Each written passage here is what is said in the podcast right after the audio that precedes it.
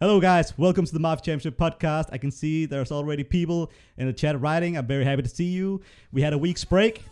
Uh, as you can see, I've added a follow alert, and it's not meant to make any sound, but I don't know how to turn that off. So you'll just have to live with that. There's a sound every time someone follows. So you can use that to troll me because it's very loud in my own uh, earpiece. All right. So the seventh season of the Mafia Championship featuring 165 communities, and every single one of those communities have sent one combatant one representative, one tribute, one volunteer to fight on their behalf, one gladiator. It's the epicest of all epic tournaments in the world, of course. And uh, seven of the 11 qualifiers are already done and dusted. Right now, we have game seven still ongoing, and we have two games starting tomorrow. So we're almost nearing the end, but not quite. Still a lot of qualify action to go. And actually, as some of you probably know, a whole lot has happened in just the last 24 hours we had both game five and game eight end in uh, two very different, uh, equally dramatic ways, so to say. Game eight ended in MyLo with four players left, uh, with the win going to the Mafia. And game five ended with a draw. Uh, another typical draw, it ended uh, as a draw, or rather, the game was called because, unfortunately, for the first time in the history of the Mafia Championship, uh, one of the Mafia members uh, chose to reveal the entire Mafia team to the other players in the game, thereby obviously ruin the game and making it unsalvageable. Um, that's like such a pity. Uh, it was a very good game, uh, but what uh, I'm glad about is how people, the players themselves, have uh, reacted and the love they have for each other already. Like they've already made bonds, and that is the ultimate goal of the Mafia Championship: is to make bonds and make new friends. And that has happened, and they're already talking about a new reunion game. Alyssa has volunteered to host that for them. I certainly hope they go through with that. And uh, what's going to end up happening is that they will not re-rent the game uh, because there aren't enough players interested in doing that because it is quite a big task to play these games. It's very exhausting. So they're not up for that right away, and I can understand that. I I wouldn't probably wouldn't have voted that myself. So what they're gonna do is make the best of the situation. They play two and a half games, two and a half days, something at least more than two days, and they're just gonna vote based on what they uh, seen so far. And in a way, this will be an interesting experiment because uh, it should avoid uh, the the votes being uh, MVP oriented because there wasn't an actual winner. So they're actually they've played for two days and it's just based on like the thought process they saw from the fellow players, what they want to play with those games. So it's going to be actually interesting to see how these uh, votes shape out. Shape out, I think. Um, so I guess there's there can be some positives taken from this. Uh, all right, uh, we're not going to be talking more about that because I will uh, um, investigate the possibility of doing a podcast with those guys. Um, you may be wondering why are we jumping ahead to game four? What's what happened with game three? Uh, well, it's very simple. Uh, only fighter from that game wanted to appear in a podcast, so that's not enough for a podcast. uh, so that's a shame. Uh, but we'll be doing a game four podcast, and uh, next week we'll be doing hopefully a game five and a game six podcast uh, on Saturday and Sunday. So both days during that weekend. Make sure you check in for that. All right. So game four, you guys can uh, unmute yourselves. Uh, these are the guys you guys want to hear from.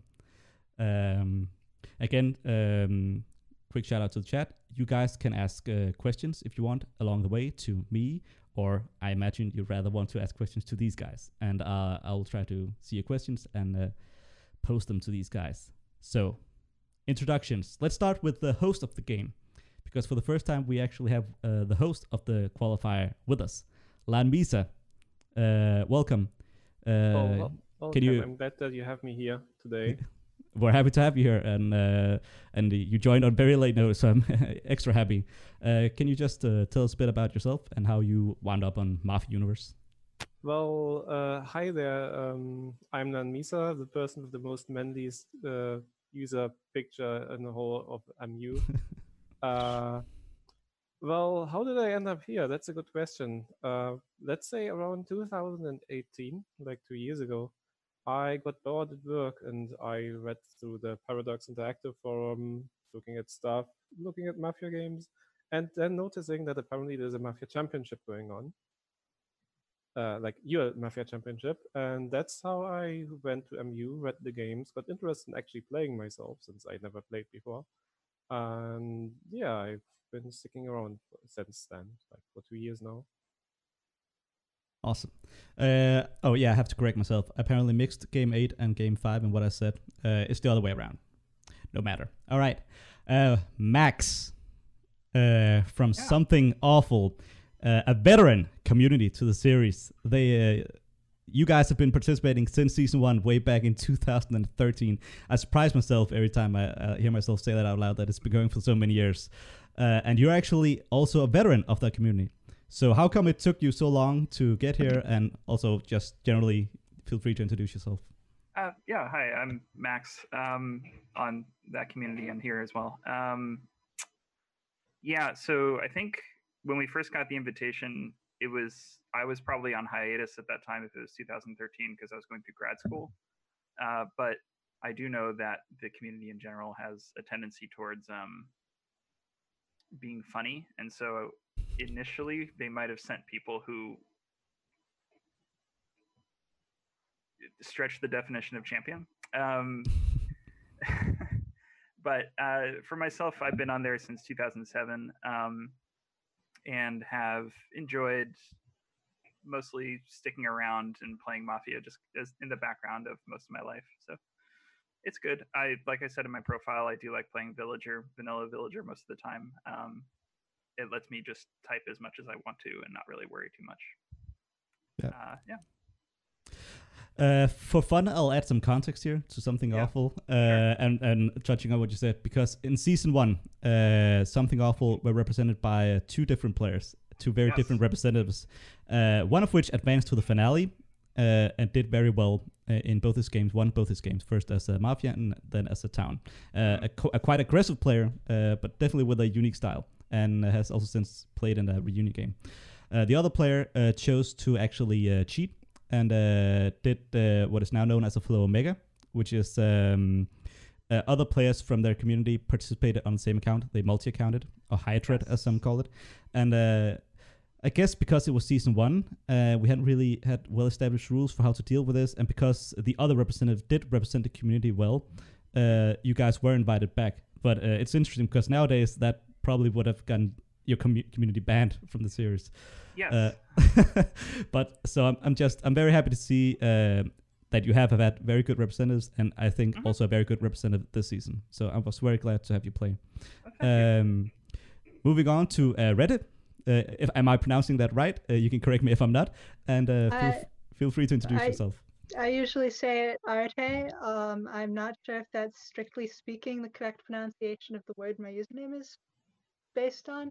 Uh, anyways, hi, I'm Arte. I've been playing for Mafia for around a year, which is a little intimidating because I kind of feel like everyone else here has been playing longer than me. Um, I got into Forum Mafia because uh, via Throne of Lies, which is an online social deduction game. I was really into that game, and then I saw we had a forum, and I decided to check it out and play a forum game on on there. Um, and I wound up as my community's rep actually because Orange was the one who nominated me, which is kind of funny. um, and as you probably guessed if you read my bio, I'm bad at talking about myself. So I think you did very well. Uh, out at, out at, I, I, I'm not gonna get it around. I'm gonna call you A. Uh, uh, and oh, and you did very well. Uh, by the way, uh, I, I'm, I'm gonna try. Aret, Aret, how did you say? Aret, uh, okay. Arete, Arete. All right, sorry. Uh, Arete earned 24 points, which means a fourth place uh, finish uh, in her in her game. Uh, so very impressive. Uh, Orange and Black Five also did quite well.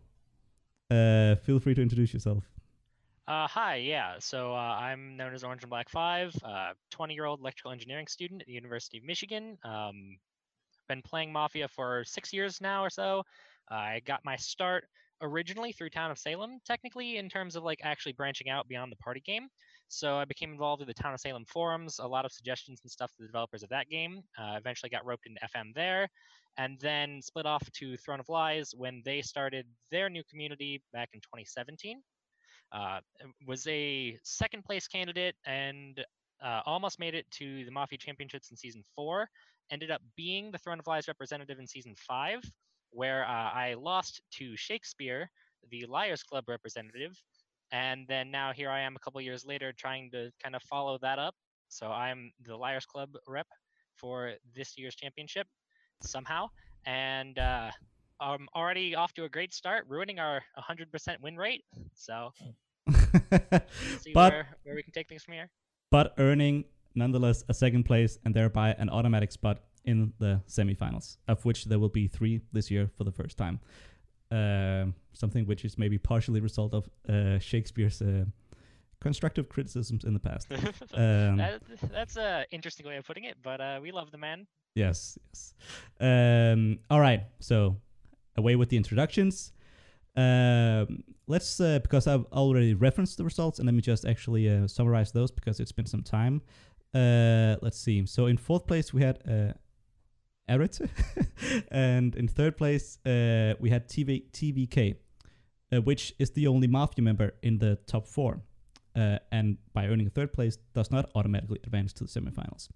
Uh, and then we have Orange and Black uh, in second place, and we have uh, John Carlos, John Carlos for first place, who got mislynched on the very last day. So those are on the surface very interesting results based on how the game went, just from an outside perspective, looking at what happened in the game. Uh, but as I often say, uh, the game isn't revolved about around making MVP oriented votes. So maybe this is a result of that, or what do you guys think?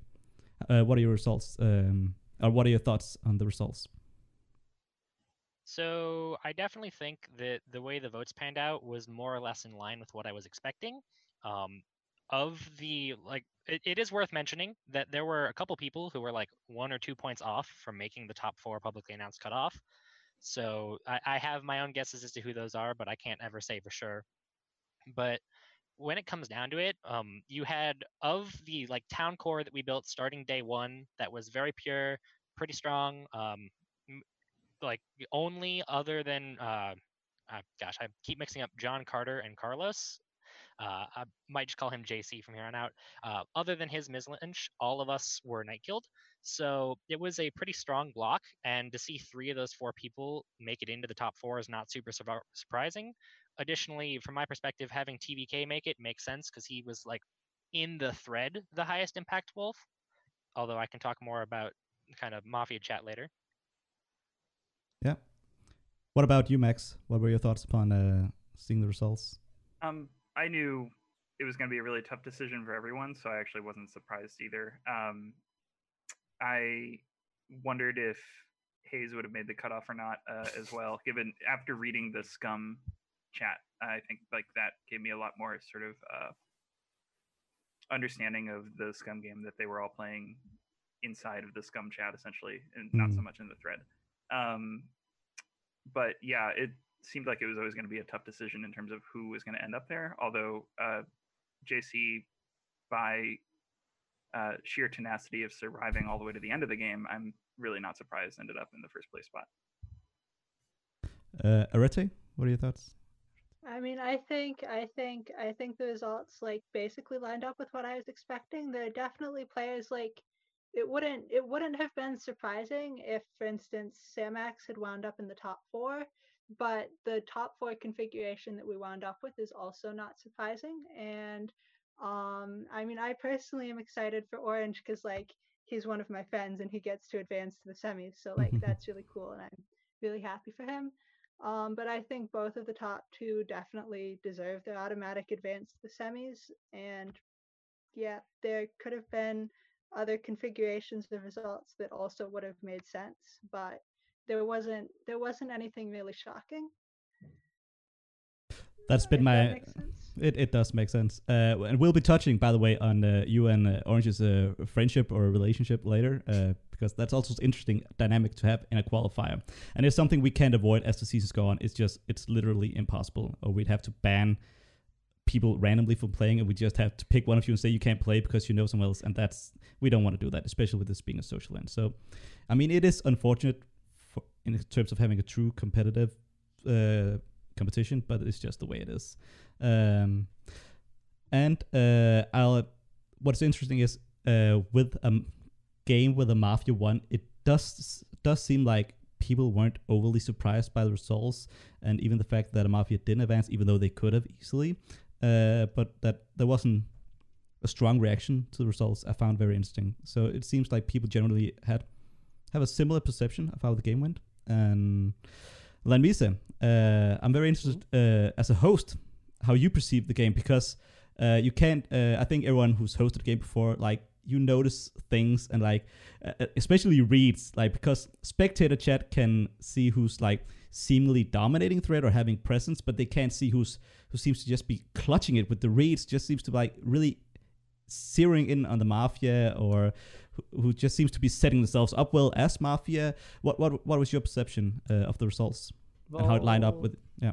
If we talk about the voting results, uh, it's it's an interesting question. Uh, first and foremost, I need to say something that although I was hosting the game formally, I actually decided to keep myself for most of the game unspoiled. So I was about in the dark as to anybody's alignment as most of the game or the viewers outside. Um, I obviously looked at the alignments on the last day, like on the MyLo day, since I needed to know when or if I might have to end the game early, since game end could happen at any time at that point. Uh, what I obviously do, did have was the access to the graveyard chat, where I also was able to see the thought processes and uh, the solving abilities of the players were dead, who actually kept rather active, like trying to solve the game from the graveyard chat. So that was an interesting experience. Uh, in general, uh, since you were asking about the advancements, I share the same thoughts as all the other players that anybody in the top four deserved it. I think other players would have also deserved it, but I mean, there are only four spots, and I wouldn't take any spot away from anybody else either. So, so that's that. For example, I think that Hayes was rather impressive, especially for being a rather new player who only played uh, started playing very recently and apparently rolled Wolf the first time.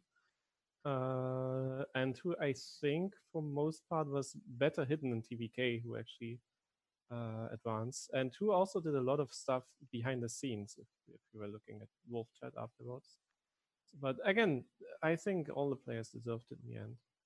So I, I have a question actually relating to this, and it's one where um, maybe my thoughts differ uh, compared to other people.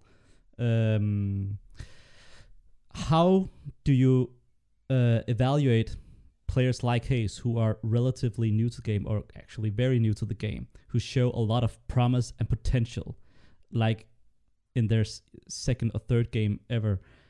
How do you judge that player compared to other players? Do you give them extra points just based on the potential and like even if you expect a 20% uh, uptick uh, to the next game, is that maybe worth giving them extra consideration? Or should you judge them completely on the same uh, playing uh, field as the others? Uh, I'm not sure how to phrase that, but I'm sure you get my drift. I don't know what you guys think about that. So, oh, you can go first. Oh, okay. Um, I know personally, I was trying to think of like how people were most effective in the role that they had.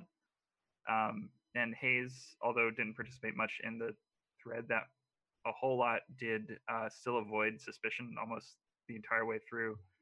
Um, versus like a town play where that would have maybe seen been seen a little bit more. I don't know, not as strong.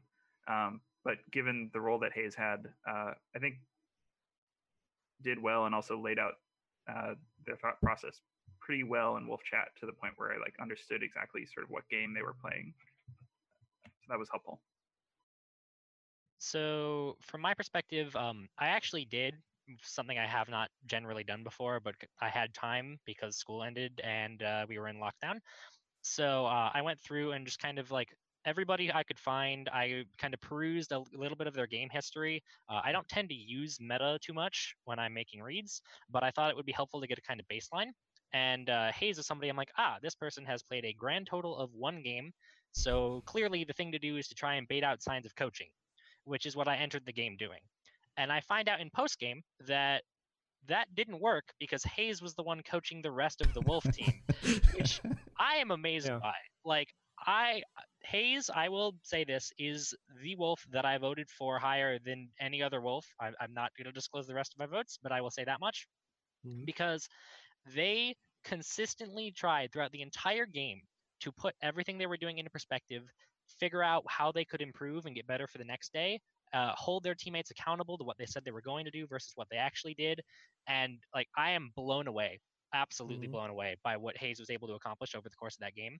And there's no doubt in my mind that they would be as good of a pick as any to advance, despite the fact that it is their second game, just by virtue of the fact that they put so much effort and time into looking at how can I do better on the next day.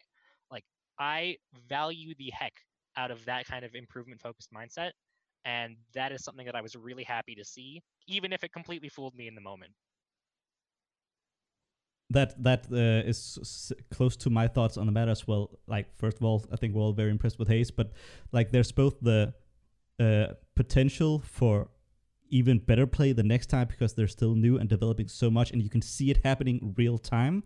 And there's also so much new player enthusiasm, and and sometimes that doesn't work out well. But but in this case, it was an example of you can see they are hungry to learn, they're hungry to play, and they just dip their toes into this, and that's very inspiring to see. Um, I definitely think them getting more comfortable with like being in the main thread over the course of the game definitely helped out. And even if some of the things that like really helped keep them under the radar were kind of accidents, like voting a scum member at the very last moment to bring the wagon up to almost but not quite a tie is something that like all the rest of us pointed at as like why would scum ever do that all game? And they were there in Wolf Chat apologizing for doing it when that was like the thing that got them to the end. So like it, there definitely are is a lot of like growth room, but the spark that I see there is something that I absolutely believe was exciting, and it's something that I very much feel that this event should promote. Exactly. I don't know if you, uh, Lamisa, um, Arete, have any thoughts on that, or Um, if- Well, in a similar way, yes. Uh, I also uh, the thing is when I first entered the Wolf Chat, which again was on the last day, and I was able to read what happened there. I was kind of impressed by his work. Uh, when I was reading the game again, I was unspoiled. There was something like the vote that everybody in the game ended up clearing them for. I personally found strange the way it happened, uh, which is also something I said after the game. But still, I think. Uh, well, fortunately, I didn't have to ta- to do any voting, since that would have been di- difficult after the game. I have to say, since a lot of players were playing rather well and on a similar similar level, so comparing who's better than who was quite difficult. Different, uh, difficult. Again, I can't say uh, whether it's a bonus or not, but I I found his play rather well, so I wouldn't have given him points for being a young player or a new player, but for being a good player. So I that question doesn't really apply to me Hmm. In, in that case. If I would have given him a bonus for being new, I just thought he was good at what he was doing, yeah, independently of how much experience he had so far. yeah. Both are very uh, valid uh, stances. Um, all right. Um, my wife just walked in and gave me some cookies. Ooh, you should see. Very Oh, I'm good. jealous. it's very good cookies. Can recommend. All right. uh, so time to talk more about Game Four. Uh, one of the reasons I also wanted to, to have you guys talk a bit about Hayes is because we don't have a Mafia present to talk about their respective. So I think it's it's healthy to also talk a bit about their game. Um, and we will also be talking more about their game because uh, one of the two main talking points that I've uh, that me and Lamisa have prepared for this podcast is uh, one, the buzzing that occurred and which led to Scare getting lynched, and uh, two, uh, MyLo and lynching in MyLo. Uh, that is with six players left, not going for uh, a no lynch, uh, which would lead to the mafia having to kill one player, removing one player from the suspect pool. Uh, and interestingly, you guys were in the first game, as we've now seen to do, to do this. Um, the also completed game also chose not to no lynch. So I want to get your guys' thoughts on that. Let's start with the buzzing. Uh, but it's, it seemed to play a very big part uh, in the course of the game uh, and in clearing certain players and uh, maybe throwing off the town until the end. Uh, what are your guys' thoughts on what happened there and how it impacted the game?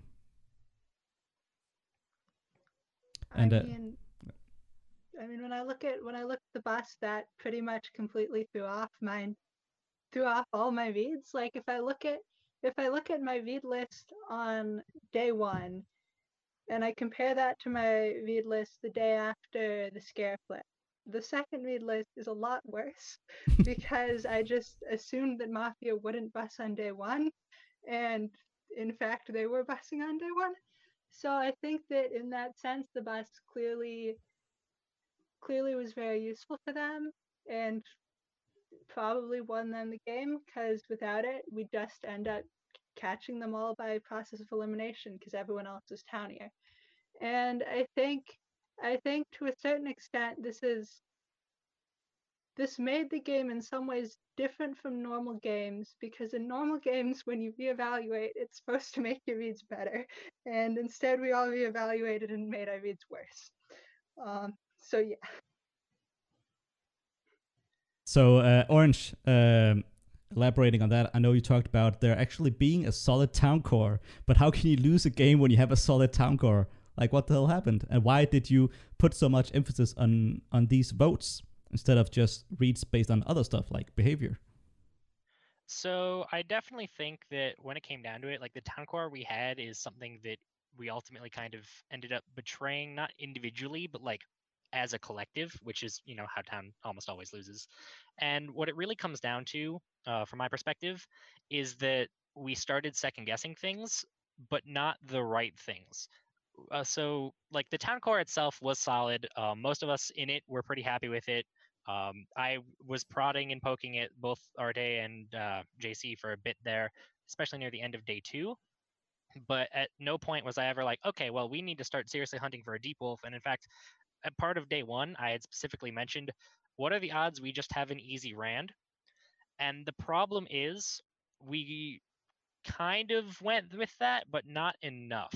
So we started second guessing the fringe cases when if we just kind of pulled in the people that we thought were townier on day one, we would have been fine. And it really kind of just came to restricting the town core too much that led to some of our downfall in the later days the bus definitely helps play into that because like I hate coasting in games. As a rule of thumb, I always find that like the two best times to try and find something from somebody are going to be the start of day one and the end of any given day, especially if there are closer wagons. So near end of day two, Arte and I both were like, okay, well, we don't like just coasting to the scare lynch. What if we try to start something? And then we did. And ultimately Scare got lynched and flipped red. But the problem with that really was that like we then were sowing enough kind of fear in the people outside of the town core who we also weren't really making an effort to bring into it where then that's ultimately what led to the jc mislynch uh, that ended the game. And i think in that way like them just kind of coasting to a bus on their own member for two days absolutely paid off. It's not something that i would have expected to go down in a championship game but at the same time it it's not something that we should have like discounted and i think that we maybe like rested on our laurels a little bit too much with the town core that we had rather than trying to expand it Hey, uh, yeah, Thank- sorry. Uh, go ahead.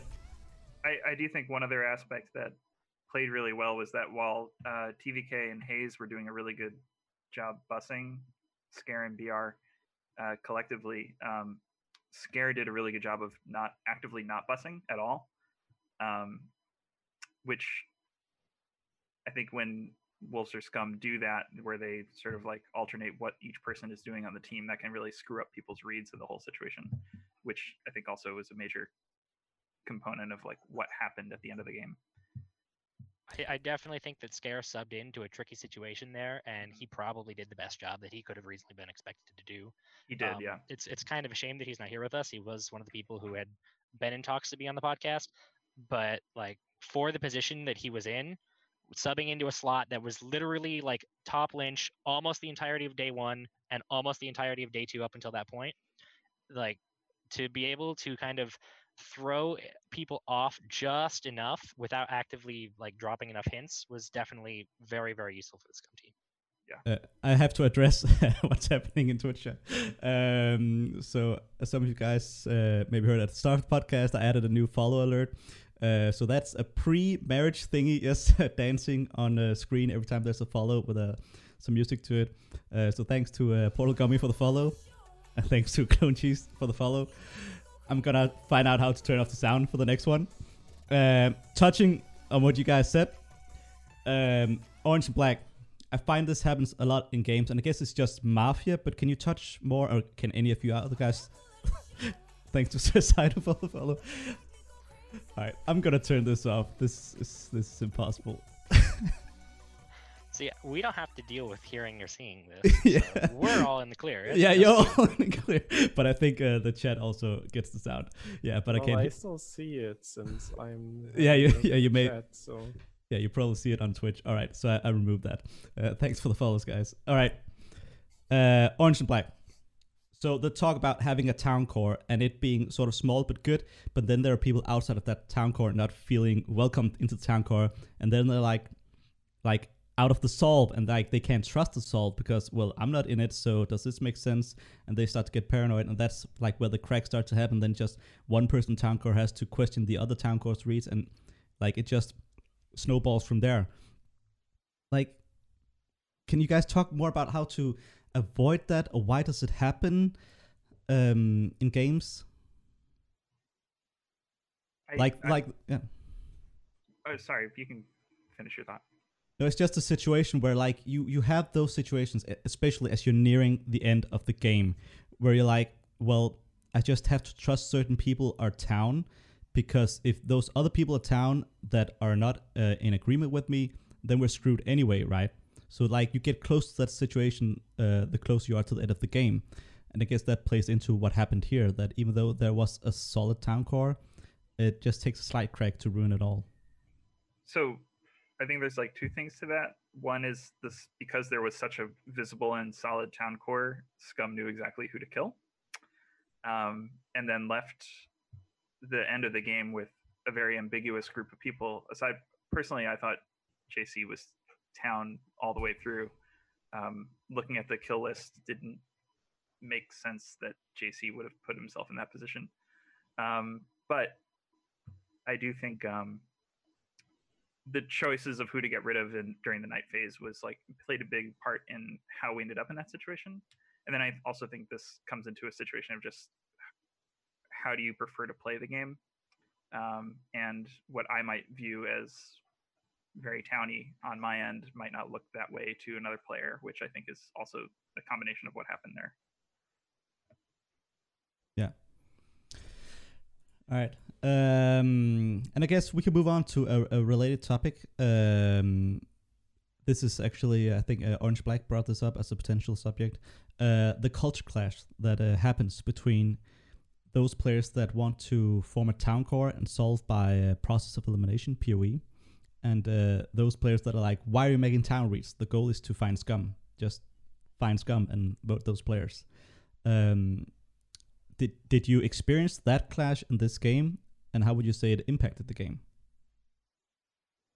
I think I think that clash was a big part of the game. Like if we look at if we look at how day one played out, we had me and Orange and Carlos and Samax all trying to build a town core and then a bunch of other people being like, What what are you doing? Why do you town need everyone? Clearly you're wolves. Um, because if you were really a villager, you'd be trying to find wolves rather than trying to find town which I think I mean I think both playstyles have a role in in in a game of forum mafia. Like in general, once you've created your town core and your PoE group, you do in fact want to lynch the want to execute the wolfier players in your PoE group first, rather than not doing that. But I think I think some amounts of the, the culture clash made it more difficult for people on both sides of it to do their thing because when when we had a bunch of people being like but why are you trying to find town? Only wolves would want to have town meets. That made it harder for the town core people to build a town core but it to a certain extent also made it harder for the find that that clash made it harder for the find wolves group to find wolves because rather than finding wolves they were finding villagers but thinking that they were wolves, which obviously is a risk no matter how you do it. But I do think that culture that culture clash increased the extent to which the method of finding wolves didn't work because it made it so that a lot of things were setting off false wolf pings, if that makes sense. I explained that really badly. Um, well, I'm actually I'm interested about that. And maybe you other guys can elaborate on that. Uh, setting up false wolf pings. Uh, why do you think that happened? And uh, do you have any examples of that? Because I'm wondering why can't those two styles coexist? So you have some players that are like just finding towns and convincing at least some portion of players these guys are town. Let's avoid these. And then you have other players hunting for the wolves, and they're like, well, we I think we should vote this guy. And as long as the first group of players agree that player isn't inside the town core, they're in the PoE, well, they can just like agree on that guy. So why can't these styles coexist, or can they? I, I think they definitely can coexist, but I think some of the problem we ran into was kind of a resistance from both sides to let them coexist. Uh, I think the perfect example of this, starting day one, Drew, uh, one of the players in the game, came in with a beautiful opener, very clearly town, the only issue was it was kind of a stick to the man middle finger to Carlos. So that set off a bunch of like kind of infighting there from two people who most of us were very sure were very likely to be town and arguably both should have been in the town core contributing. And that fight lasted the entire game and ultimately is kind of what led to the Carlos wagon at the end that lost the game. So kind of a and I, I mean, I know for a fact that like Drew tried to kind of reevaluate at times, and Carlos tried to extend an olive branch, but it never actually connected. And that's kind of the issue we ran into was we didn't spend enough time trying to fix that disparity. And some of that is going to be paranoia that what if the people that I don't think are like worthy to be in the town core already are wolves? Like that's a very realistic and very possible fear. But I, I definitely think that we would have gone a little bit harder into kind of trying to bring people to our point of view that would have worked out better for the whole game rather than what we ended up doing which was questioning those people and uh, that did not end up working out for us. Uh, do you have anything to add to that max or does that sum up your thoughts as well? It sums up my thoughts although i will say i i feel like one side did a better job of trying to understand the other than the reverse if that makes sense. Yeah. Uh, and without being able to speak to whether that is true or not i would i will say that i think that is the s- single uh, biggest strength you can have in these games is being able to like see the bigger picture and being able to see how the town should come together in some way. It doesn't have to be the town core way but there needs to be a mutual understanding of how each, the, the different people play. And yeah there's there just needs to be an understanding uh, and uh, without talking too much about well the other game completed but like sometimes you also just have inactive players. And well some of those inactive players are town players so you need to be able to play with that. You need to you can't just throw your hands up in the air and go oh well if they're uh, town then we've lost. You can't. Like this is as long as they're fulfilling the minimum posting requirement you have to be able to deal with that sort of situation at least in the qualifiers. Presumably in the semifinals you aren't going to experience that quite as much um, I want to go back to something we talked about earlier because I missed a question in chat from Frog. Uh, thanks for the question. It's regarding busing. Uh, Frog asks associative reads in scenarios with possible wolf busing. How long should they matter, if at all? Uh, and like, if uh, if I'm understanding this right, and I can, uh, uh, the question is basically, how much emphasis should you place on reads when there's possible busing going on? Or should you even give credit for votes on Wolves or Mafia? I do know personally, um, if you've reached MyLo or LyLo, um, that's the point where you need to like pause and reevaluate pretty much everything that you've been thinking of because clearly it hasn't been working for you. Uh, if you're a town player, obviously, if you're scum, totally different scenario. But yeah. I will further add to that that oftentimes um, I, I find that just giving people credit for voting a wolf, which granted not a lot of people do for the reason I'm about to say, but kind of giving out too much credit for having a vote on a wolf is liable to end in disaster more often than it is liable to end in a second wolf lynch. So at the end of the day, like there's a lot of context that comes into it, and I don't really think there's a general answer to that question and then like any answer I give, you could end up with situations like we had here day one, where like Bleeding Rain was almost at top. I brought Lolly up higher, uh, and then right at the end, we had one of the wolves vote on their wolf partner, almost bringing them to a tie. Like I am never ever going to look at that and be like, ah, yes, that could be a wolf move until the very end of the game. And I didn't make it that long. Neither did most of the other people. Um, actually, neither did anybody else in this chat. So, like, there definitely is a certain amount of context that comes into these things, which can either help or hurt you. And it's really hard to give any sort of a general answer to uh, such a wide reaching question because we all know busing can happen it's just a matter of how things went down and do you think it did Holy Flare adds in the chat, uh, never trust anything is my philosophy. Um, so I, I want to uh, ask in relation to what you just said, Orange. So um, let me just uh, frame my thoughts in my head here. Like you're giving, oh, let me say it like this. So by giving people credit for voting out a mafia, you're allowing them to coast. And I think you, you sort of also said this in what you said. Uh, but is that ever a good idea? Because shouldn't you like you can trust people, but you should be trusting people for effort or for thought process and for like actual like bigger stuff, so to say, than just placing a vote. And even even if there's a reasoning with that vote, it's still easy to do. Like especially if you're mafia, you're often thinking, well, I'm gonna make this vote anyway, so I might as well make it very towny, right? So that is the thought process that mafia are gonna have. Like often they're not just gonna slap a vote on the mafia uh, they're gonna make it have some emphasis uh, in some way or another, have some history uh, leading up to the vote being placed itself. So why ever create a situation where you're allowing someone to coast? Because exactly, if you're giving someone credit for voting a wolf, well, then maybe the next day they're not gonna do as much, and you're like, well. They're not doing as much, but the last information I have on them is them voting a wolf, so it's I can't really vote this person. I'm going to vote someone else. Why should you always be in the game state where you're pressuring people to constantly deliver? Like, because it's difficult for Mafia because they're lying. They're going to crack on the pressure.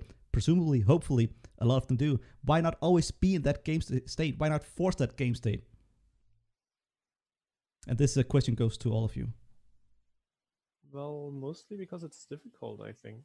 Uh, for several reasons. I mean, one example, for example, is that uh, it's it's shown in psychology that we are very unwilling to change our views and positions in regular regularly. If we if we have set our minds on something, then it, uh, let's say like this: it's easier to it, it costs us less energy to set our mind on a certain position than to completely reverse that position.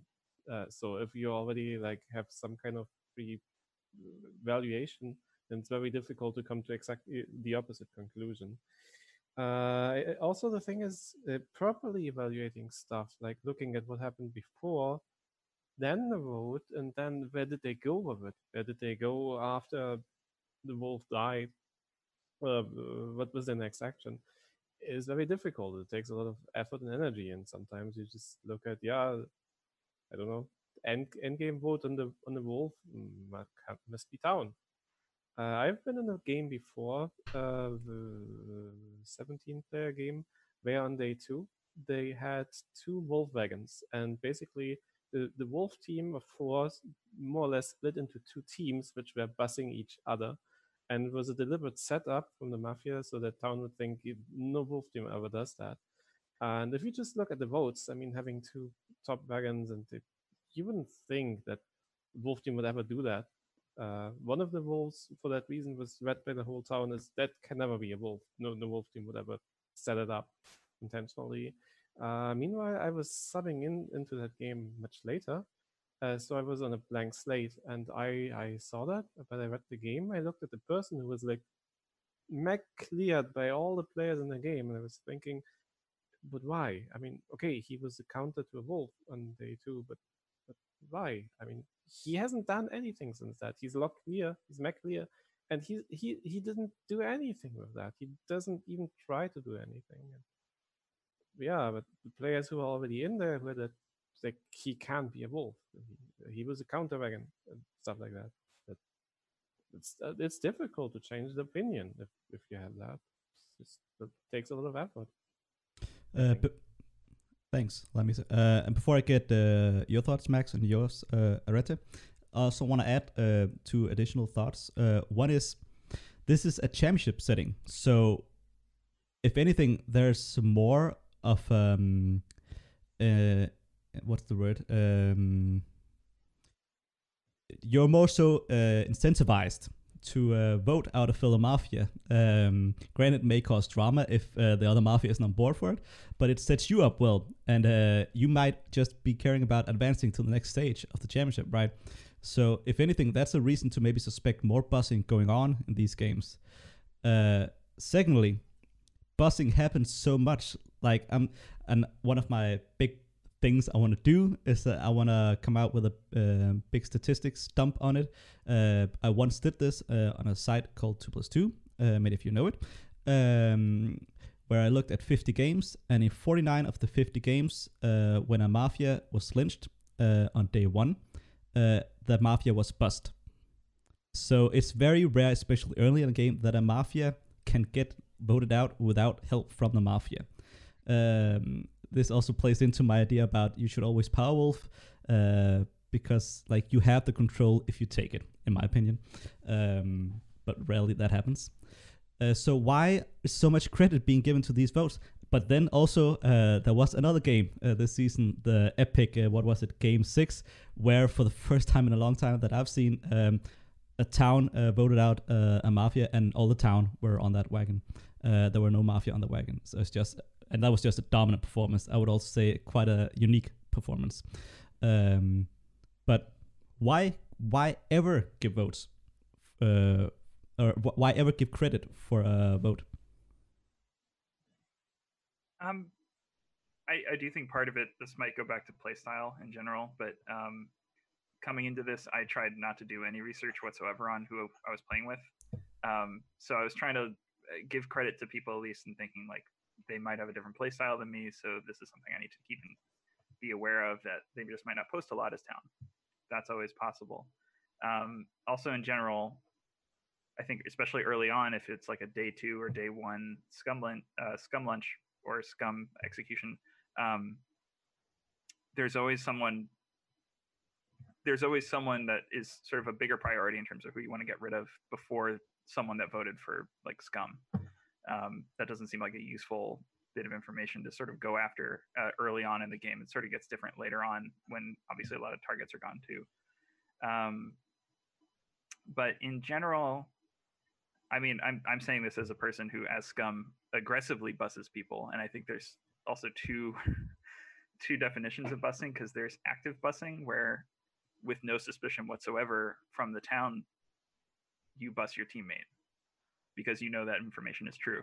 Uh, and then there's just sort of passively going, well, opinion is moving on to this person that they're scum. I might as well jump down on that. Um, just sort of like a different mode of doing the busing. But um, yeah, in general, I think it's looking at the votes. So not just saying I voted for scum, but how did you vote for scum? When did you do it? Um, and did it make sense for you to do it based on what you've said before is like a big motivation in terms of like figuring out how much credit someone should get for that. What do you think? I know. Yeah. I know. I personally am coming from a cultural context in which people vastly overestimate the presence of busing. Like they'll look at the person who, uh, in a Vol Madness setup is a joke, red checked a, a wolf in in LyLo, um, and then be like, ah, clearly that was a bus. There's no other possible explanation for why they would bed check this wolf who was in the town core in, in LyLo. And so I tend to go a little far in the opposite direction to, co- to compensate for that by generally assuming that things aren't buses because usually they aren't.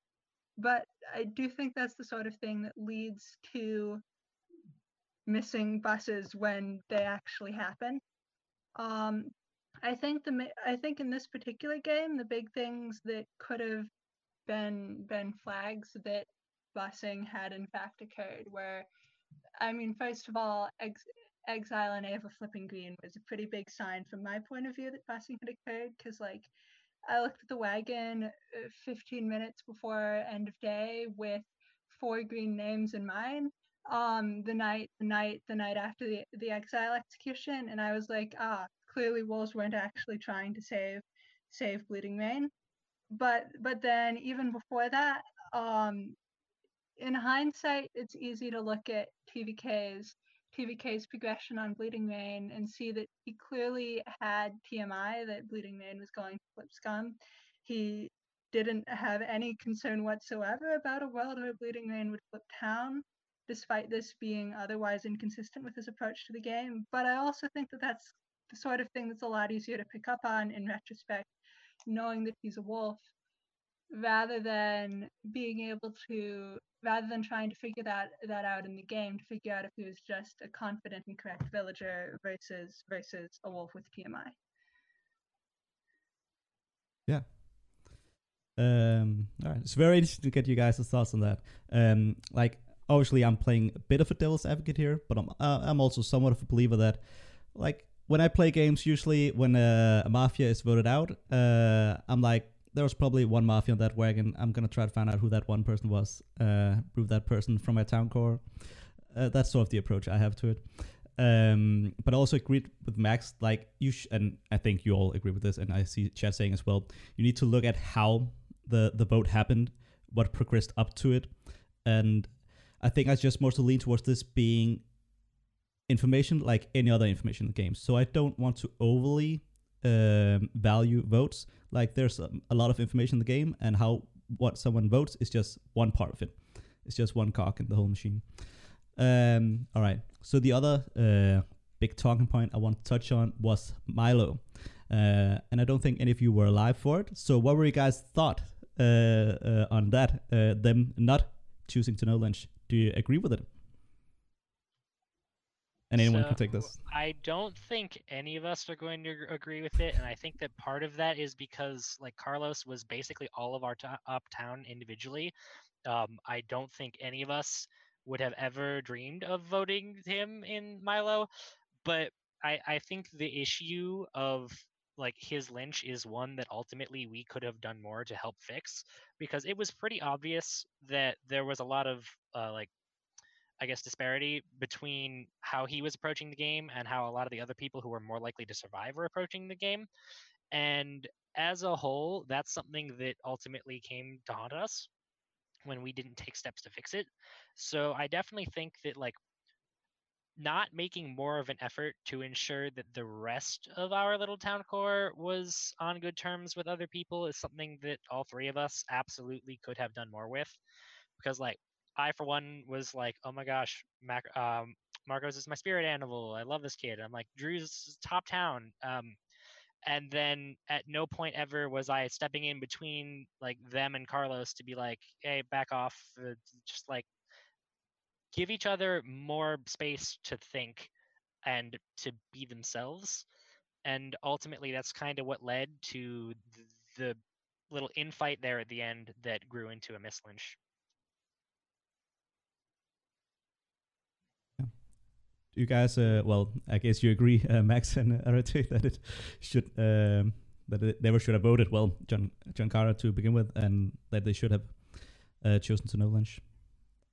I mean, I think they should have chosen to not execute in the MyLo Day, but I don't think that making that decision would have changed the outcome. Like, I think I think what you see, I think what most likely happens if if if they don't execute that day is like someone who's someone who's not Carlos and not Drew dies overnight and everyone comes back next day and Drew just snap votes Carlos anyway. Like maybe you have a world where maybe you have a world where Drew and or Carlos manage to be evaluated overnight and realize that the fact that they're not dead pretty much means they're always uh, town, both town. But I think in most worlds, not executing, even though it's the mathematically optimal play and they should have made it, doesn't actually change the result of the game. It just delays it. I, I do agree that I don't I think Carlos was gonna go at the end no matter what happened, given the sort of like setup of the board of who was still left alive at the end of that game.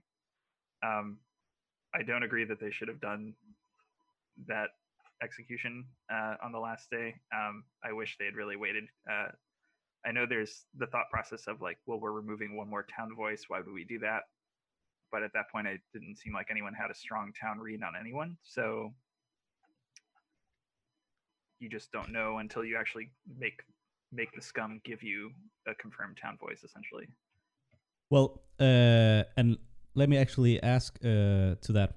Uh, so even if you did have a strong town read, and it was a read, like to be this, would, this wouldn't be a claim or a mechanical thing. Uh, you had a strong um, town read in the group. Is it still the right play to then uh, not no lynch to keep that uh, person, or is it the right play to no lynch to see whether that person still lives to the next day, and might that be suspicious? I definitely think that the only time that it is objectively always correct to like stake everything on a MyLo day instead of waiting out until LyLo is when you have a mech clear. Only at that point can you be absolutely certain that that person is going out. So beyond that, I would say that in general, I would choose to put it off because if they are left alive until then, that is for a reason. And if the Wolves are comfortable with leaving that person until LyLo, that gives them a lot of power as somebody who's mostly clear to be able to make that decision and kind of like reevaluate. For other people, it, what it really comes down to is not tinfoiling yourself too hard. Um, like if it's a super awesome deep wolf, as you kind of mentioned earlier, there is a point where you need to just kind of be like, okay, if we're all wrong about this thing, then we've already lost. And I think that more often than not, you'll get farther if you kind of listen to those uh, things, provided you haven't had like nagging doubts the whole time. It, it, it makes more sense more often to trust what you've been thinking within the scope of like having reevaluated and coming out the other side with the same idea than it is to I thought they were town then, I still think they're town now, but what if they're actually scum? That that very rarely ends well. Um, I don't know if you guys want to add anything to that. I mean, I think the question you need to ask yourself if you are in a LyLo situation where you have someone like someone like someone like Carlos who has been town red the whole game is why are they still alive? Because sometimes the answer is they're just a wolf and they've been a deep wolf the entire game, which is why people didn't suspect them. But other times you can look at it and there's an actual answer. Like if you look at Carlos, the actual answer is because he'd been because while he had been town red, he had also been tinfoiled a lot and tinfoiled a lot more than the dead players. And the wolves had systematically been killing off people who town red him. And I think the fact that there's an answer to why is Carlos still alive that's not Carlos as a wolf is in fact indicative of him being a, a villager in that in that situation. Um, Um, but what if he just was a mafia? I mean, then that then that would have been a reason for him staying alive. So I'm not sure. that is that is also true. Um, but but I mean, there's also the question of like if he's a mafia, if he was a mafia member, I think Drew always dies night two. Like obviously, there's some element of wine in night kills, but I it's hard to believe that Carlos as a wolf would seriously kill off the four town red people who all town red him and never kill off the equally town red person who was pushing him.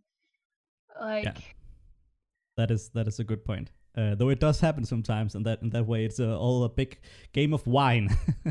uh, because he, might have also been in a situation where I need to kill the town clear players, and well, they uh, unfortunately they're claiming, so it sucks in that way. But I also have to kill them, so in that way, you can't really know. Uh, but one thing I'm interested to hear your guys' thoughts on is. Something I sometimes do. I mentioned this in a previous podcast. If you have someone who makes a claim and um, all sense speaks to not lynching that claim right away, I would uh, usually act as though I 100 fully believe that claim because I want the mafia to kill that player if I'm having doubts about the player. I don't want to give them uh, rope to whine me with, to wifo me with, so to say. Um, is that same strategy applicable to non-claims? So take a player as uh, John Carter, you can see there's a strong town core. Maybe you believe in that town core, maybe you don't, but you can see there are six people, whatever, that's random number, saying uh, they strongly believe John Carter's town. Should you maybe just play along in the hopes that, well, he's not getting lynched anyway uh, in this game state? Should you just play along and hope that, well, then he gets killed because uh, he should be getting killed if he's town and getting very town red, so that you have more reason to spe- sus- uh, suspect him later on if he doesn't get killed? I hope that makes sense. Uh, I don't know if, if you guys have any thoughts on that. I mean, I do think the decision to not kill him was definitely played into that thought process a little bit um, in general. Because the question of like, why isn't he dead? I remember my immediate thought was, it's a numbers game. He's just not dead because it wasn't his turn to be dead yet in in the night phase. Um, but it there were had, there had been very vocal voices that clearly didn't believe that thought process. In fact, I think that thought process came from a town voice in general. Um, so I hope I'm answering this question correctly, but uh, or the way that you intended it. But essentially, um, yeah, I, I think. Nope, I lost the thread. Sorry. No, it's okay. Yeah. Uh, I don't know if you other guys have anything to add to my question.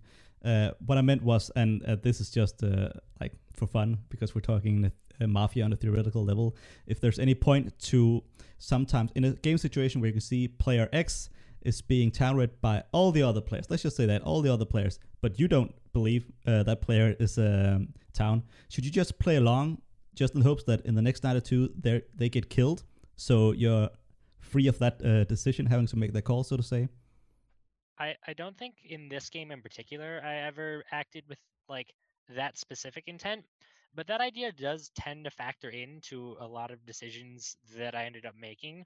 Um, just like by virtue of, oh, one of the town people is out there PR hunting, or at least somebody that at the time I thought was eh, probably down. And I'm like, okay, so I will egg them on. I'm like, oh, so who do you think the Jote is? Knowing that meanwhile I'm the only living Jote. And as long as Hmm. they don't call me out, I'm very okay with the mafia killing whoever they name. So I've like purposely tried to egg them on to be like, ah, so you think these people are the Jote? Kind of plant that seed to hopefully try and extend my own life. As somebody who was the Jote, it, it was kind of unfortunate that both Jotes fell into people that were like top town reads from the start of day one for the majority of the game. That was not ideal. Like had say Macros and uh, Drew been like both the Jotes, the game would have been completely different. But we live in the world we live in, and uh, I, I definitely think that's something that you can make use of. But I'd be hesitant to kind of go along with things too vocally, because then let's say they don't die, and now you're suddenly out there like, ah, I thought you were scum the whole time, and then they're like, no, you said I was town for the past two days. So Yeah. th- th- there's reason to use that, but I don't think you necessarily need to publicly side with everybody so much as you might choose to withhold your objections. That makes sense. Um, what was I thinking about? I had a very good question light up for you. Um, maybe I'll uh, come back to it. Uh, I have another very interesting subject for you guys. Uh, because I've been uh, using the word lynch tonight, uh, and not really on purpose. Um, it's just I'm accustomed to using it. Uh, but as probably you all know, and as I'm sure many in the chat know, uh, today uh, we, the moderator and administration team, made a decision to um, uh, not ban the word, but uh, change uh, the word lynch to another word which is yet to be decided. Maybe uh, execute or eliminate or something else uh, in uh, the modbot lingo and in the threat marks and the official OPs, etc. So from now on, or at some point when my case gets to fixing it, it won't say frog is lynched. It'll say frog is executed or something else. Uh, I know Yeet is very popular. Uh, I'm gonna veto that. I can already reveal it's not gonna be Yeet. That's never happening in my life. You'll have to kill me first.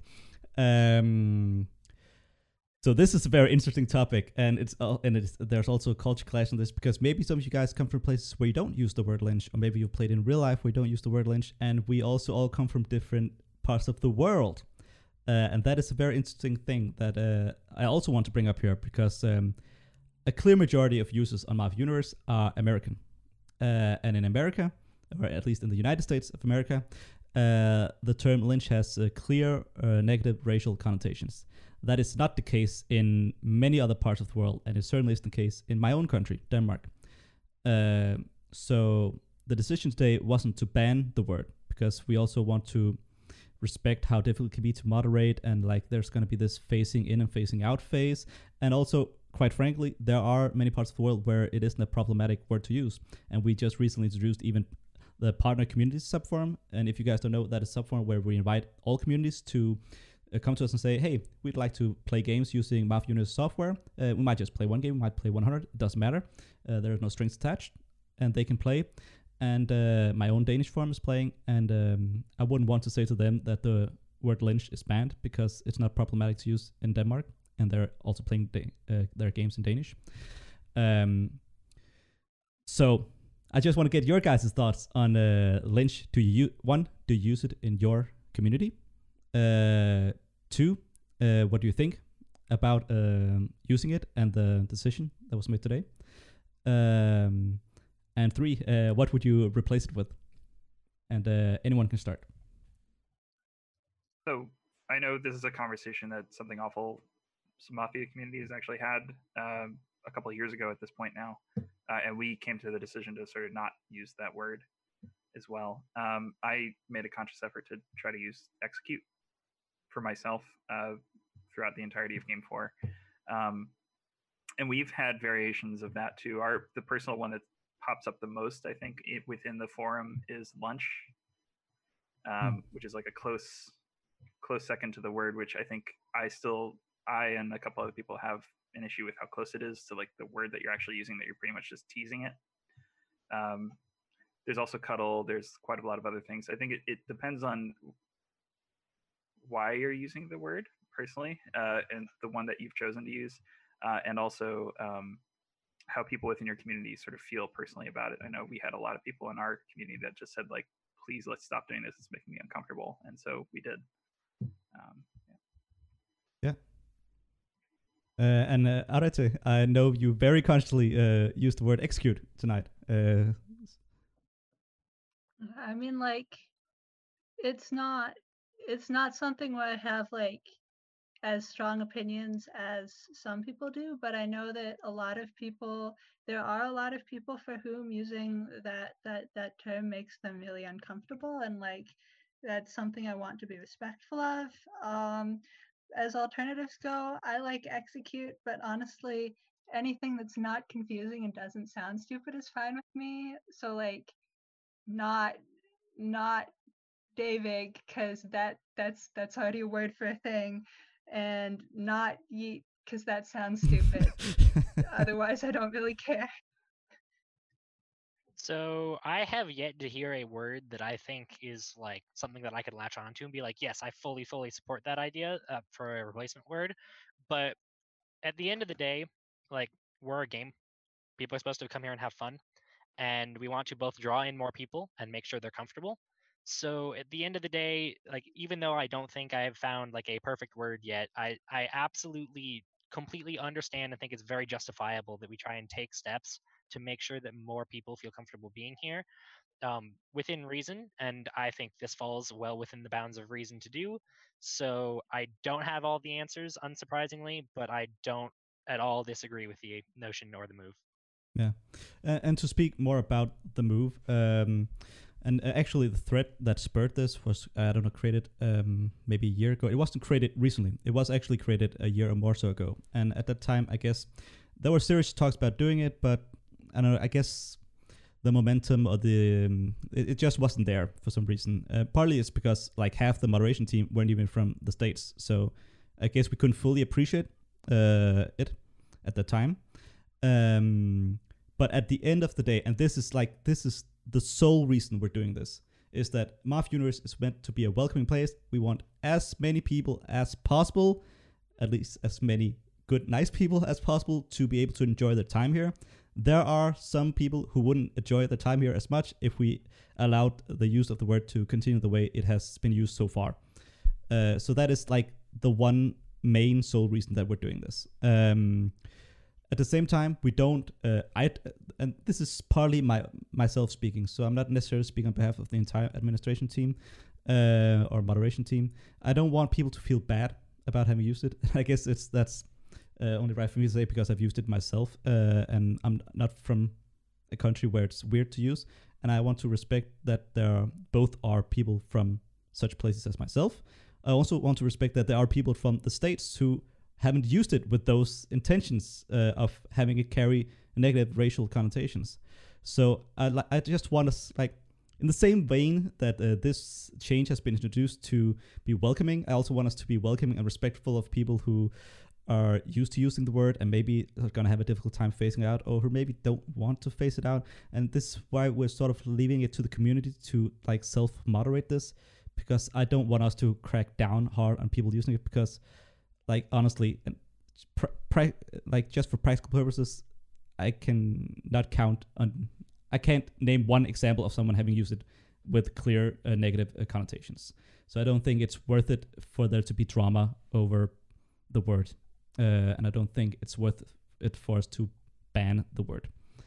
Um, instead, I want to promote a, a slight, slight shift in culture, and that'll gradually lead to a, a, larger shift in culture, and I think that will produce good results. Um, so that's what we're doing here.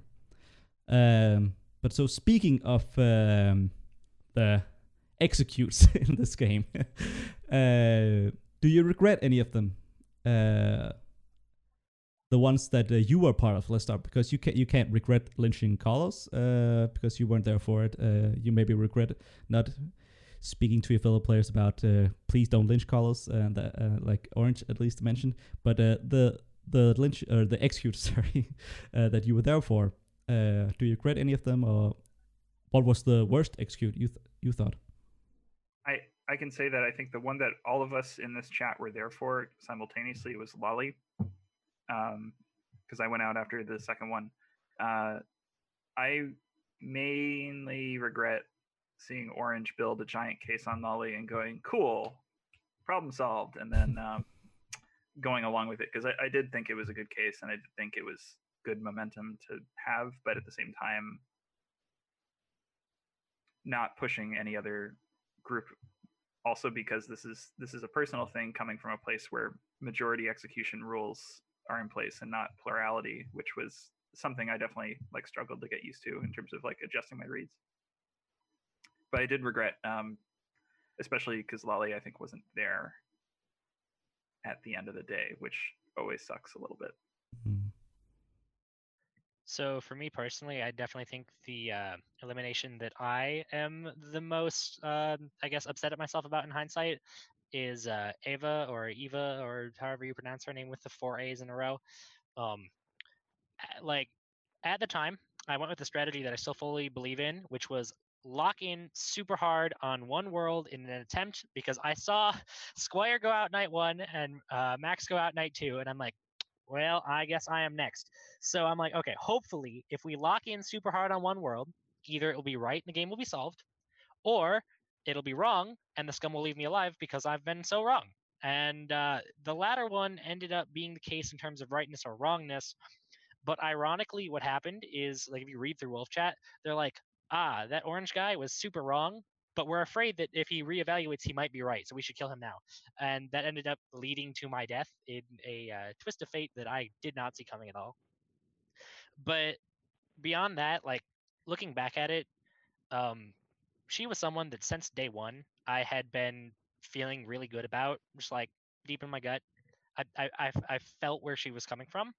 So as much as I like understand where I went to kind of turning on her after the way the first two days panned out and after scares lynch um i definitely think the main thing that i regret over the course of the game is not listening to my early game like reads my micro reads the gut reads as much as i normally would and ultimately her lynch is kind of like the number one point where that went wrong so that's that's what i look back on like ah i wish i had done something different I, am still very okay with you having locked myself into one world. It was very reassuring because I thought that was going to tank my chances at advancement if I was wrong.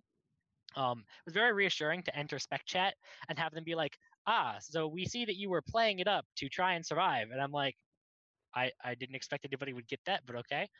But at the same time, like that's definitely what I look back at and dislike about my play that game the most.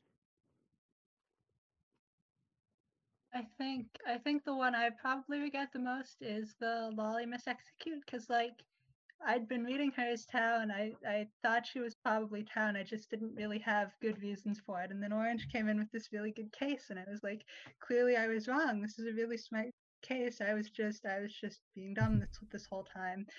and I think that I think that I think that that's I mean that's that's the one I regret most because the other two I was wrong. The other two I was there for, I was wrong, but at least I had like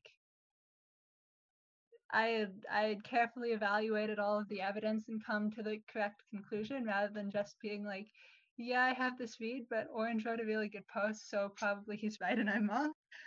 Um Ava, I also thought Orange was hypoing a red on her, which is on me for incorrectly reading his very obvious joke. By the way, uh, I'm a big proponent for calling uh, it fail cutes. Uh, when you miss lynch, fail cutes. I think that's that has a ring to it. Thingy TM. Um, but speaking of lynching uh, lollipops uh, and re- and regretting this now, um, her being a AFK, I believe you said, uh, Orange, uh, and uh, that in general, I want to get your thoughts on lynching someone. Let's say let's limit to day one or two because after some point you can't take it into account anymore.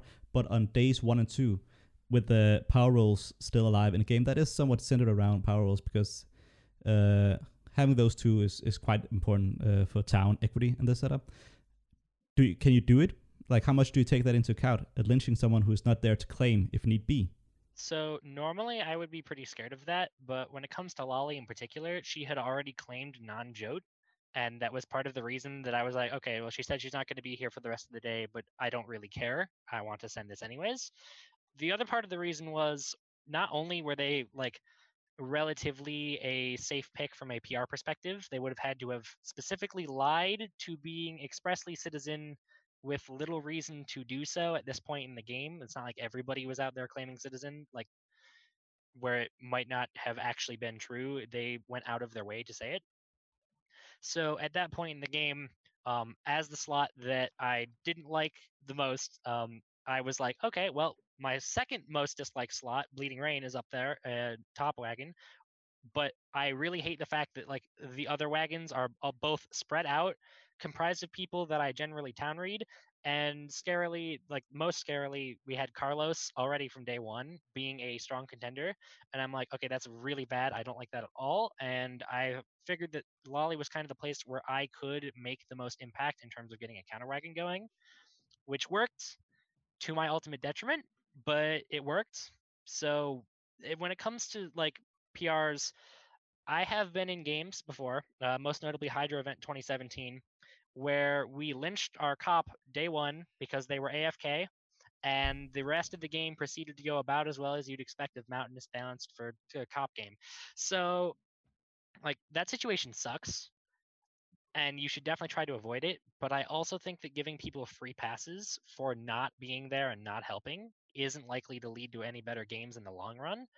So I can very much understand why there'd be some resistance to kind of like just give people free passes for not showing up. Um, I would gonna echo. Oh, sorry, Arete. No, go ahead. You were okay. you were talking. Okay, sure. Um, I I'll echo this and just say that like my very first game of Mafia that I ever played, I wasn't there at the end of the day and got executed, and that has probably haunted me for the entire time that I've been doing this. Um, but one way I personally try to approach these things, especially day one in Mafia, is to play it like Survivor and just make sure that it's not me that's going out. Um, at the same time, though, I do find that as time has gone on, I skew more towards just if you're not around at the end of the day, unless there's like a reason that you've said in thread why you're not there, I kind of want to just get rid of that person because they're not going to be contributing too much in my head. That's probably like not a very good thought to have in general. I realize that, but it is just sort of what happens every time I end up playing. So, um, which is also like a, one of the main motivators why I was sort of so gung ho on scare on day two. Um, yeah, I don't really worry too much about PR, but that's my own personal failing. Well, not I mean, necessarily. you- yeah, if go you're ahead. not if you're not willing to execute people who aren't there at the end of the day, then that's that's opening you up. That's op- that means that wolves have an incentive not to be around at the end of the day, even more than they already do. And I'm not really sure that's something you want to incentivize. Like, I I don't really want to make it so that the wolves can just not show up and then oh we can't execute them because they might be a PR.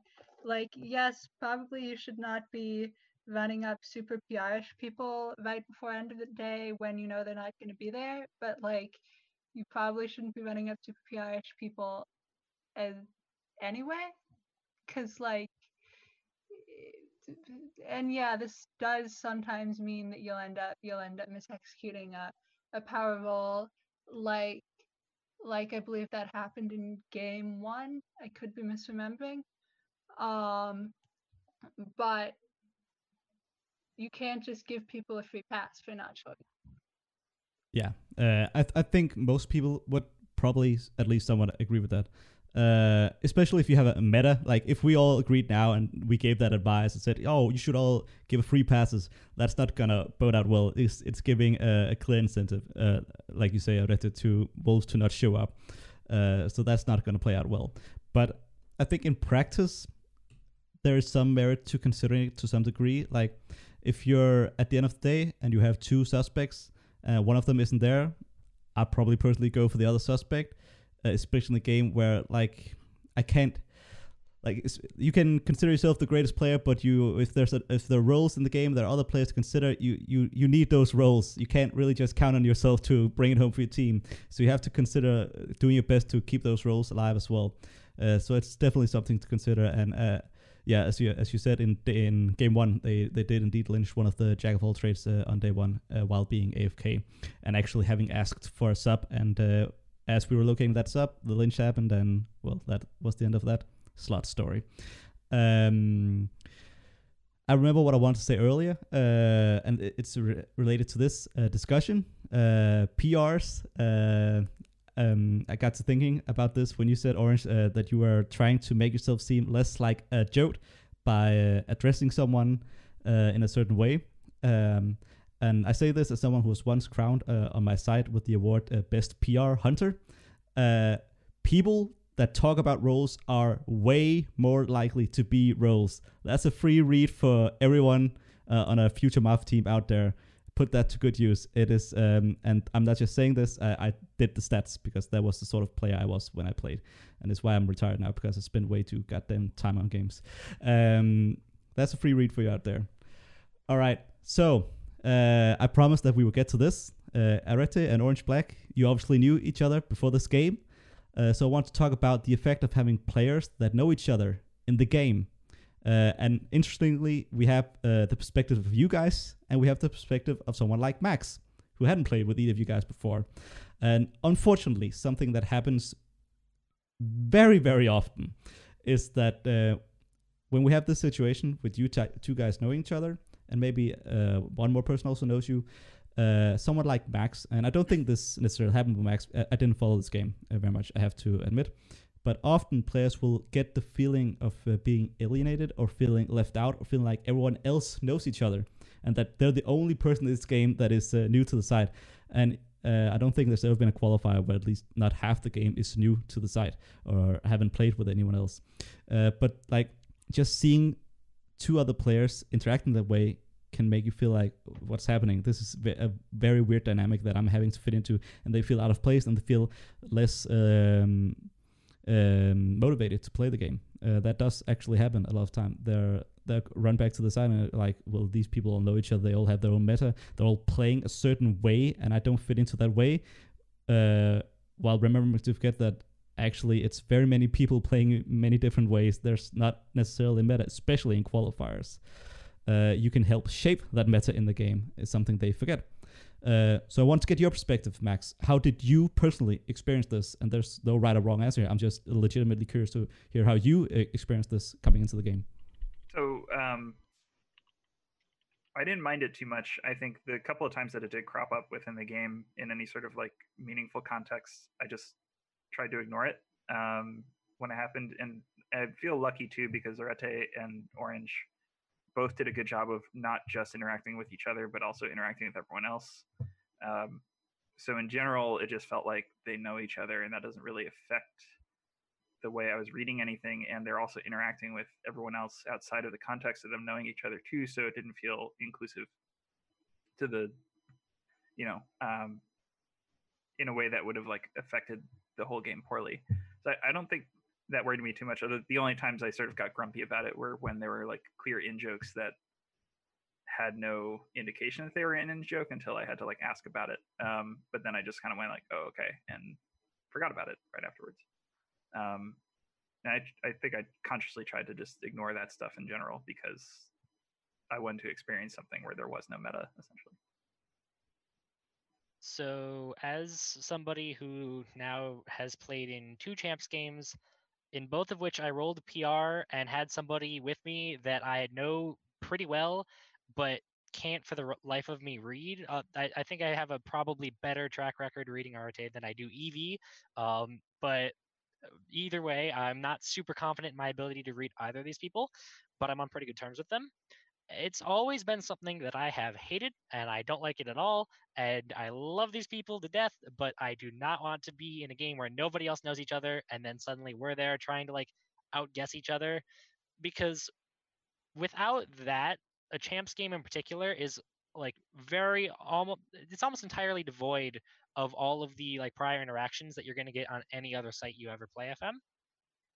Uh, so missing out on that with one person, especially with somebody that you can't read very well, does kind of suck because then you spend the whole game like, but do I trust them or do I not trust them? And luckily, in this case, I was able to mostly clear that up relatively.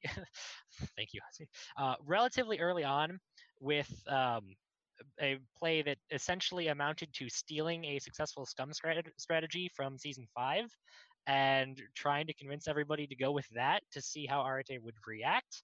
So that ended up working out, I think, decently well once I got over the fact that they weren't like I was expecting a different reaction from them because most of the time when I'm like super buddy buddy with somebody else in the game, it's another user called Fire Kitten. Uh, he and I work together very well uh, when we're both the same alignment, and I was expecting a certain response in line with what he would do, and did not get that. So once I got over, okay, wait, wait, wait, this is somebody different. I need to stop expecting fire and start expecting Arete. I was able to kind of put them into the likely town category and pretty much avoid tinfoiling them for the entire game, especially the, most importantly on day three, after they spent the first two days specifically trying to not get the wolf lynched. I was able to come in and still be super confident in you are town, to which they were like, I, I feel like you should be second guessing me here. And I'm like, nah, nah, I, I got this.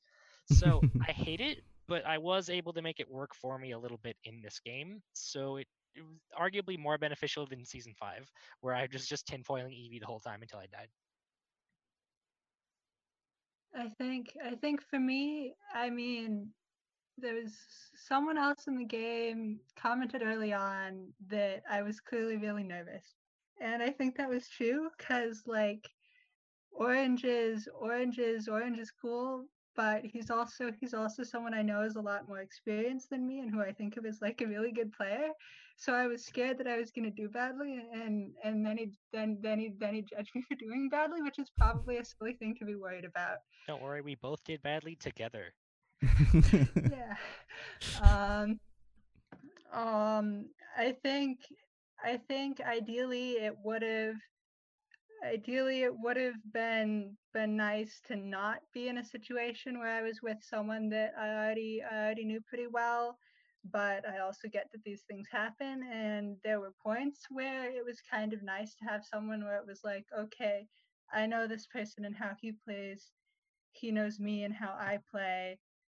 We're not gonna get bogged down into things that people think are alignment indicative, but that are really just play style differences because we're both fairly familiar with each other's play styles. Orange actually really threw me this game because that game because he was playing completely differently from how he normally plays and i didn't know what to make of it because i wasn't sure if he was just playing differently or if it was because he was a wolf um but i was eventually able to solve solve solve solve that one and find him as find him as town For the record, um, I hate the post cap. Get rid of the post cap. All of my changes were because of the post cap and the post cap. Yep, that's all Uh, I want to say. That's a discussion for another day. Uh, one consideration we have had, uh, as you might have guessed from the questionnaire that you got uh, preparing for the season, is that we might do a light championship. Uh, and that would then have a post cap and the regular championship, so to say, or the we can call it the hardcore championship or whatever the big leagues, uh, will not have a post cap. That is a consideration. Uh, I want to say welcome to Yarksloth in the chat. Uh, I see him just joining us, a previous finalist right there. Um, so we have talked for one and a half hours now. I do have two questions I want to get to, unless you guys have to leave. Uh, and uh, everyone in chat, uh, this is your last chance to ask a quick question if you guys want to any of these players. Uh, but there's two things that we have to talk about. One, because we have the host here, let me say, we need to talk about flavor. Uh, so let me say, you can quickly introduce the flavor you did this for those who didn't follow the game and uh, and why you did that flavor, and uh, and then I want to get uh, your other guys' thoughts on uh, the importance of flavor. How much does it matter to you, and did you? En- well, I can't ask. Did you enjoy it? You're obviously gonna say yes. Let me say it's right here. But what is the importance of flavor? Do you generally read it or do you skim it? Uh, but let me say, uh, introduce your flavor. I'll uh, to make it short. Uh, basically, since I started playing Mafia myself, I had the idea in mind to do something chess related. Since I've been playing chess since since I was well, basically I've been in a chess club since I was seven, and that has been 24 years ago.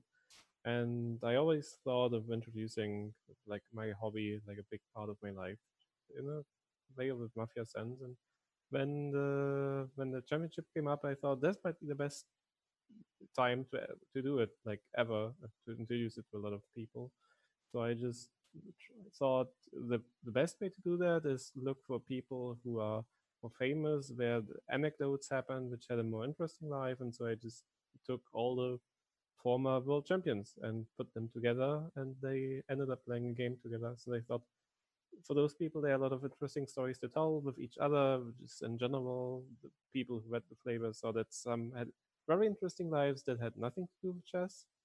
Um, yeah, so I just ended up writing it, but I t- definitely did underestimate since I've never done flavor before this this game is how much uh, effort it takes to writing some stuff. For example, after the game, like the last few things with, with the Carlos mislynch and the endgame stuff, uh, that took me over six hours to write, uh, which is a long time for basically two wall posts and it does get exhausting at some times and also i i really should do more pre-writing since the the early lynch and eva was pretty bad for me since i had to write a lot of flavor in a very short amount of time because of that.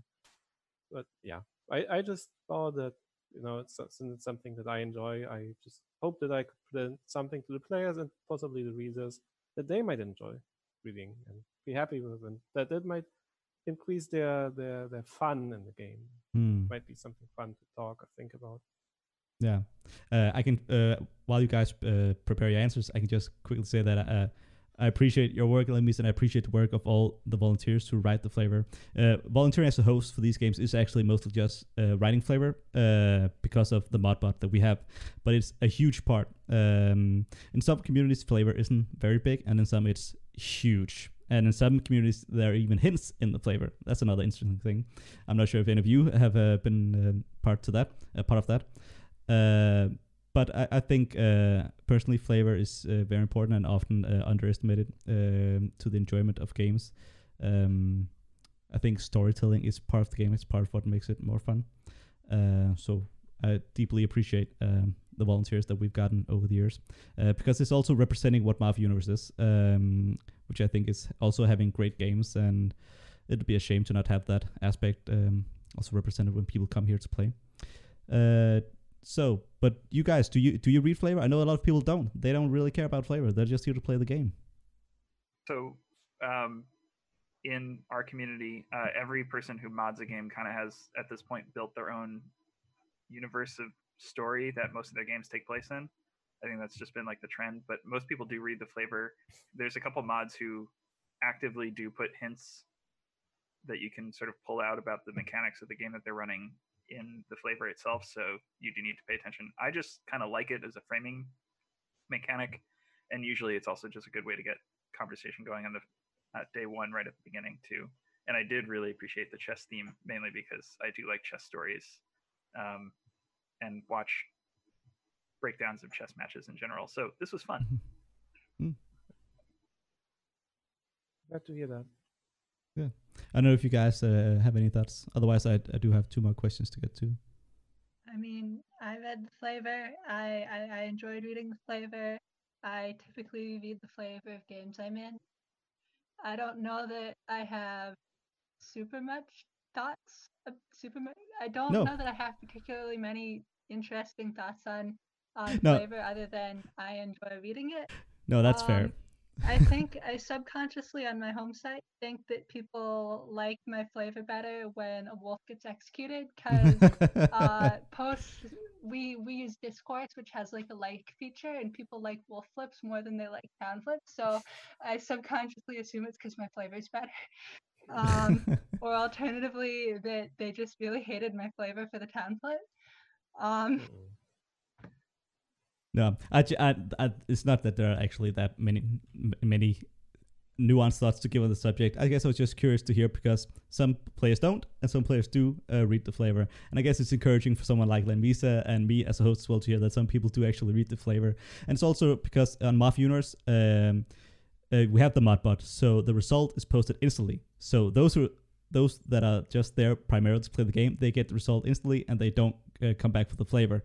Uh, on almost all other sites, the result is posted with the flavor, so you're more so accustomed to also reading the flavor. Uh, which is definitely something I think that kind of like for me personally, I've been on a number of different sites and most of them have a mix where you'll have things that are like just extremely standard, very vanilla, no flavor at all. And then you'll have some things every once in a while that come along that are like super flavored up, took like 70 hours to make, ju- just the flavor. Everybody's role cards got all these fancy colors and pictures, and like everything is around a central theme. And both of those can be very, very fun for different reasons. But at the same time, like most of the games that I've uh, seen on Mafia Universe tend to kind like even if you try to go hard on the flavor, tend to kind of fall short of like those kind of like higher benchmarks I've seen on places like Town of Salem, Throne of Lies. But by virtue of the mod bot kind of like making everything feel standard from game to game, it's a lot harder to get like individuality in there when all of your flips are a one line red or green name. So like I definitely I definitely think that there's a good amount of flavor to be had. I very much enjoyed what Lamisa wrote for this game. Like the little anecdote about themselves of viewing one of the chess matches was super cute and I loved it. Mhm. But that actually this- happened. But at the same time, like I definitely think that if you're looking for super high flavor, there's a lot less of that on Mafia Universe than otherwise, and that's a sacrifice that I know some people are put off by. Personally, I think the advantages of Modbot far outweigh some extra flavoring, but it is something that I think is worth considering because some people are really drawn in specifically by high flavor things. And unless your game is manually hosted, which is not the norm on Mafia Universe for a number of reasons, and like you go out of your way to make the software really work for you, it's a lot harder to do that. Yeah. Uh, well, I mean, I'm glad you said that, and uh, I want to say that I think you're you're right, uh, at least to a large extent. Um, I think uh, flavor should uh, be more prominent. Uh, I think it's it's a shame to not have both parts represented. Like, or let's say, as a host, I don't see why you don't try to uh, please as many as you as you can. I think that's the I think that's the job of a host. If you're hosting a game, why not write the flavor to please those that want flavor and make an awesome game with good mechanics for those that enjoy that. That's uh, I'd like to see even more of that, uh, and we certainly have that. Uh, but I think you're right that with automated games, many hosts tend to get maybe a bit more lazy than they need to. By the Um, way, I have a small thing to add that I forgot earlier, since it also fits into the context of the other discussion that we had earlier. Something that I didn't realize is that even in Flavor, you can actually tread on some landmines. Uh, one of the players, after I wrote their flavor, I'm not saying who it is or what it was exactly about, uh, told me that part of the flavor that I had written unintentionally uh, hurt their feelings because of well their their upbringing, their heritage, and so on and so forth. It's something that I didn't even think about, but when they told me that happened, it totally made sense, and so I made sure to rewrite it so that it's not offensive to that person anymore. Which is another thing that even small things like the word lynch that we talked about earlier can mean a Mm. lot to other people. Yeah. Yeah, that is true. Um, and I can respect uh, going in and editing, um, but also think as a player, um, unless it's something extreme, you have to assume like a lot of flavor is pre-written and a lot of flavor is, isn't meant as a comment on anything. It's it's just flavor. That is what you usually sign up for. Uh, I have two quick questions, and uh, they need to be quick questions because we're over time. So I'll ask the first one to Max. Uh, or no, uh, no. Let me see. Let's see. Yo, yeah, this one is to Max. Uh, what is the most memorable moment, or yeah, what's the most memorable moment in the game for you? You may you may know what I'm looking for here. Yeah, you're the coffee post. Uh, so I know that was like the one that got post that got spread a lot after the game was done. Um, I think the amount of content that was generated just from screwing up the multi quote function on the site uh, personally, and then going, "Oh, I need more coffee," and then seeing that spawn a full page discussion between the three of us that are here right now about a specific post made by uh, the per- uh, Macros, who's not here, um, saying one very specific thing about coffee, but Let- also let- just let- generally. Let, me sorry. Let me interrupt you quickly because I think we, uh, we Yeah. need we need to uh, read this. we need to uh, just contextualize it by reading it. Yes. please. yeah. So uh, so you made it- you messed up some multi quote. Um, Yeah. And then Macros went on a coffee rant. Yes. Let's see if Well, I have two, the co- two coffee rants. There's one at the beginning and one at the end of the whole thing. And let me just find it quickly here. I stand by Uh, everything I did in this scenario, by the way. all right. So best town read I got all game. All right.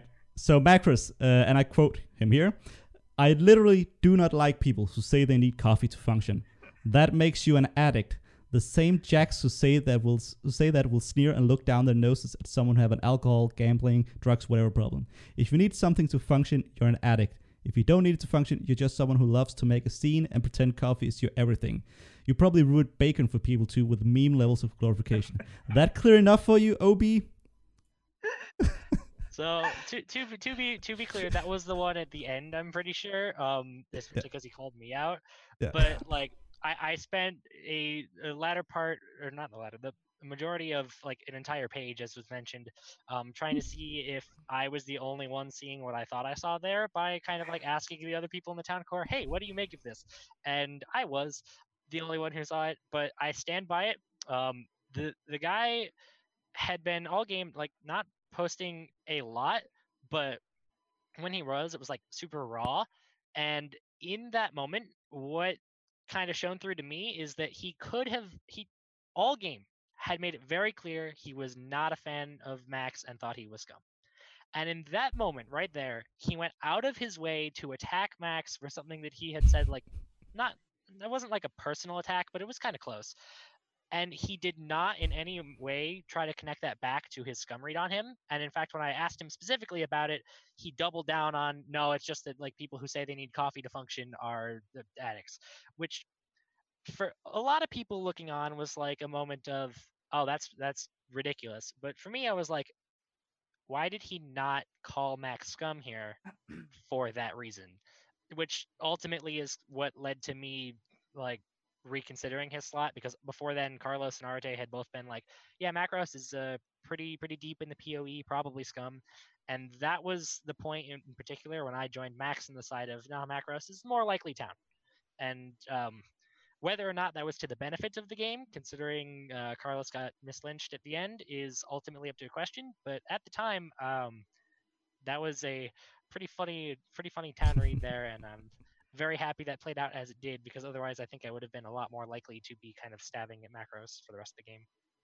Uh, Holy Flare asks in chat, dude, was town right? Sounds town to me. That is correct. You made the same read as uh, Obi, correct read, uh, the infamous coffee read. Um, this was Macros in question. He was indeed town, who went on a rant about coffee. Um, all right. So one final question. This is asked by Frog. Let me find. Uh, oh no, uh, Osiorp18. Not sure how to pronounce that. Uh, this goes to Arete. Uh, you get the honor of uh, finishing the podcast off. What do you feel are the benefits or detriments to playing on a bunch of different communities? Because I believe you play on a few communities, right? I play, yeah, I do play on a few, primarily the Throne of Lies, Forum of Lies, Forum of Lies forum, but I mean, I do play elsewhere. Um, and one of the things I really like about other communities is getting to getting to play with people in ways where I'm not mostly relying on meta reads and on being familiar with their play. I get to rely more on like actually trying to read them um i do i do i do find that new communities often have some degree of cult- culture clash right? Like mafia 451 is a great site. I know lots of people who enjoy playing there but when i tried to play there i was like why is no one posting? And they were like why are you posting so much? Post less. Um and um that so so i do think that I mean, I'm on my home site for a reason. It's my home site for a reason. Um, and that reason is because it's generally a good cultural fit, and I I'm friends with I'm friends with a lot of the people there. Um, but I do think that overall there there are a lot of benefits to trying out uh, new sites, and I do think that doing so has made me a stronger player and made me someone who's able to adapt to a wider variety of circumstances, which is something that is generally a good skill to have in for mafia. For sure. And I couldn't agree more as someone who myself uh, migrated from one site to the other to eventually creating a site where many people then migrated to. Uh, yeah. so I'm all about that. I'm all about that. Uh, all right. Uh, we're way over time. It's hard when you have good company and uh, interesting stuff to talk about. Uh, could talk about Mafia for days. I'm sure you guys could too. Uh, I want to thank you guys for joining me on the podcast today. Uh, it was all with very late notice because I went on vacation, but you guys were quick to accept um, the spot, and I thank you. Uh, and also you, Lamisa. Uh, thank you for the flavor, and thank you for joining us on the podcast. Thank you to everyone in Glad. I was allowed to join you guys. Of course. Uh, and thanks to everyone in chat for joining us today. And thank you for the questions. Um, again, there will be another podcast. There will actually be two next weekend. There will be one both Saturday and Sunday, starting at 4 p.m. Eastern Standard Time. The one on Saturday will be the Game 6 podcast. So we're skipping uh, one and we're jumping ahead to Game 6.